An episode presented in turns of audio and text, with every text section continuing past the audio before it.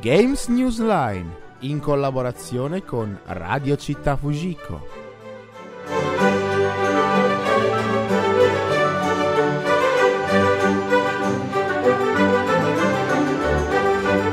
Buongiorno gentili radioascoltatori e bentornati in Games Newsline episodio 8. Oggi ci concentriamo su un genere principalmente investigativo, dove gli appassionati si fanno coccolare da trame ben congeniate e lo sforzo maggiore nel gameplay è strizzarsi le meningi per la risoluzione degli enigmi. Parliamo delle avventure grafiche. Chiedo scusa se in questa introduzione non c'è molta enfasi da parte mia, ma non è uno dei miei generi preferiti. Insomma, se non si menano le mani non sono contento, capitemi. Immagino siate curiosi di scoprire chi è l'assassino. Quindi partiamo subito con la parte che preferisco. Io sono Alfred e mi accingo a raccontare un po' di storia. Gli intellettuali esistono in qualunque tipo di intrattenimento e se si parla di intrattenimento videoludico, le avventure grafiche senza dubbio sono quelle che loro scelgono. Un'avventura grafica, in inglese Graphic Adventure Game, è un genere di videogioco d'avventura dotato di una interfaccia utente di tipo grafico. È nato come un'evoluzione delle avventure testuali. Comunemente le avventure grafiche rientrano nel sottogenere punta e clicca, dall'inglese point and click, una classe di giochi in cui si controlla un personaggio mostrato in terza persona, nello scenario di gioco. Utilizzando principalmente il mouse, l'espressione punta e clicca deriva dalla classica azione eseguibile nei giochi di questo tipo. Puntare il cursore presente sulla schermata di gioco verso determinati punti sensibili, come oggetti, personaggi o luoghi, e cliccare col tasto del mouse per eseguire una particolare azione su di essi. Il personaggio controllato dal giocatore potrà usare oggetti combinandoli con altri, esaminare particolari dettagli di un ambiente, parlare con altri personaggi, risolvere enigmi più o meno complessi stessi. Si osservi comunque che esistono anche avventure grafiche che non hanno bisogno del mouse, ma utilizzano joypad o tastiere come periferiche di acquisizione. Tutti gli esempi di avventure grafiche mostrano caratteristiche tecniche comuni. Il protagonista, comandato tramite un semplice dispositivo di puntamento, mouse, joypad o pochi tasti della tastiera, può esplorare un mondo virtuale visualizzato sullo schermo, raccogliere oggetti in un inventario e usarli da soli o in combinazione con altri per risolvere gli enigmi che il gioco presenta e infine interagire con i personaggi che che incontra, scegliendo le frasi da dire tra un insieme di scelte possibili. La produzione dei giochi ha comunque seguito strade parallele, portando le software house alla creazione dell'engine o motori grafici software che facilitassero lo sviluppo. Famosi sono il Sierra's Creative Interpreter o SCI per le avventure della serie Gabriel Knight e lo Scum delle avventure LucasArts e che hanno permesso di spostare l'attenzione dall'aspetto prettamente tecnico per incentrarla maggiormente sui fattori che influiscono realmente sulle sull'esperienza videoludica, scenografie, colonne sonore, personaggi, ma soprattutto sceneggiatura.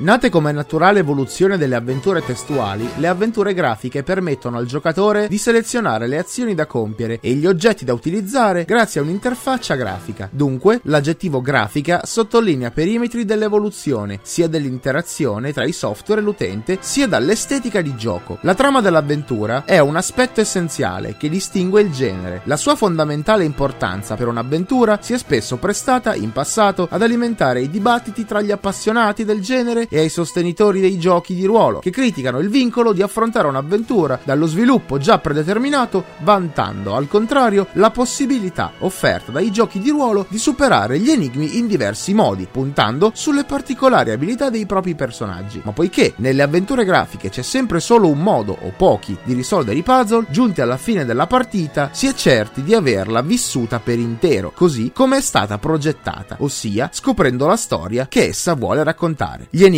sono un aspetto distintivo, sono disseminati lungo il gioco e si presentano generalmente sotto forma di meccanismi da sbloccare, oggetti da recuperare, trovare, serie di azioni da svolgere in un ordine preciso, ma anche altro. È comunemente presente lo strumento nell'inventario nel quale il protagonista può conservare oggetti rinvenuti in precedenza per usarli nei momenti più opportuni. A differenza di altri generi di videogiochi, nelle avventure grafiche generalmente non esistono stringenti limiti di tempo e la risoluzione di un enigma, che può vedere coinvolti anche altri personaggi, può procedere con molta calma e ragionamento.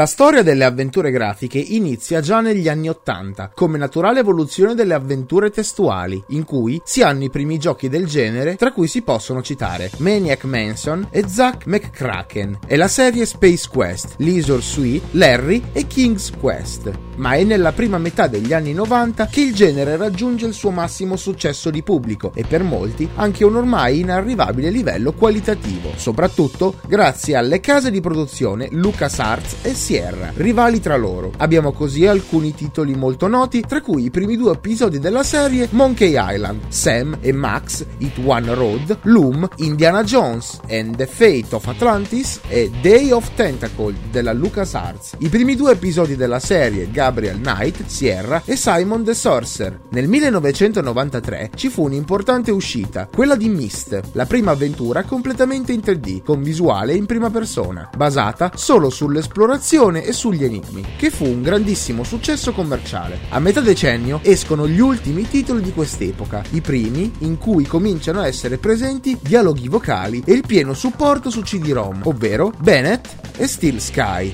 The Orion Conspiracy, The Dig e Fur Trot. Nel 1996 esce Broken Sword, della Revolution Software, che diventa un nuovo caposaldo del genere. La Lucas pubblica prima La maledizione di Monkey Island con una grafica completamente cartoon, poi Grim Fandango, totalmente in 3D, discostandosi per la prima volta dal precedente motore grafico, lo Scum, usato per circa un decennio. La scelta del 3D lascia perplessi molti vecchi fan del genere per via di un abbandono parziale del metodo punta e clicca, inserendo anche comandi da tastiera e per la semplificazione dell'interazione generale, mai dettagliata come nei fondali bidimensionali, ma viene usata per esempio in Riven, il seguito di Myst, Blade Runner, tratto dall'omonimo film, e Gabriel Knight 3, comunque molto apprezzati da pubblico e critica. L'uscita di avventure importanti che si avvicinino al livello di giochi citati precedentemente sembra diradarsi, anche se alcuni sviluppatori puntano sul connubio fondali bidimensionali e personaggi 3D, con ottimi risultati, come in The Longest Journey, Amazon o Discworld Noir. D- dire sto nome insieme è un casino. Oppure prende sempre più piede l'utilizzo di una grafica cartoon, come in The Last Express, degno di nota anche per l'introduzione dell'azione in tempo reale.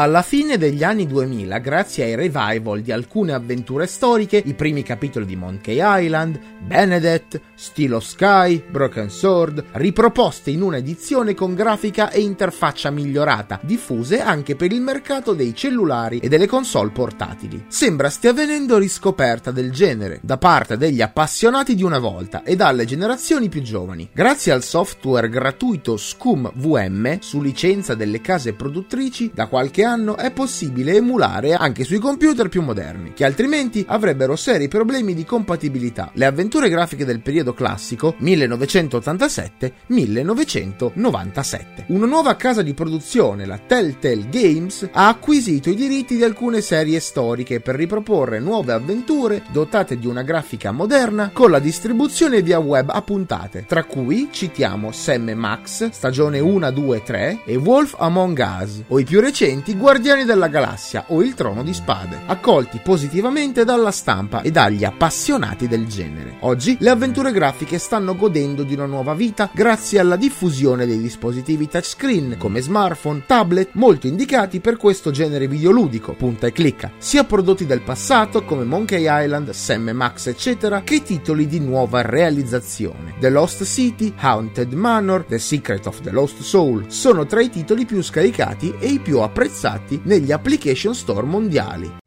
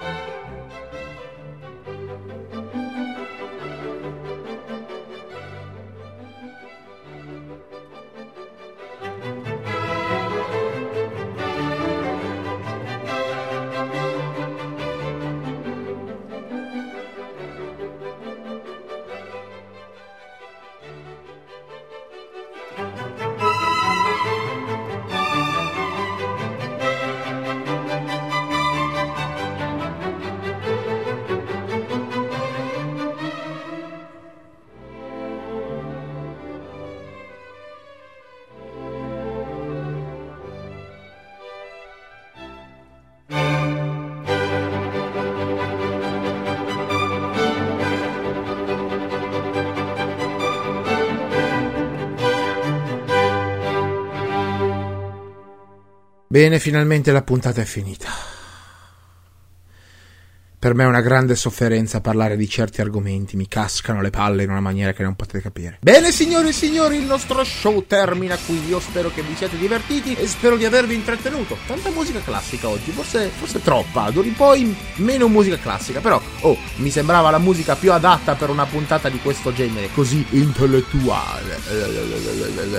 No, sto scherzando, voglio bene a tutti i tipi di videogiocatori, quando non se la tirano. Io intanto vi aspetto alla prossima settimana, stesso stesso posto, stessa ora, sempre qui su Radio Città Fujiko. E ricordate, signori, bisogna essere, come sempre, consumatori consapevoli. Eh sì, perché sono un intellettuale, allora parlo così e sono una persona molto ricca e acculturata. Ma vai via, va là.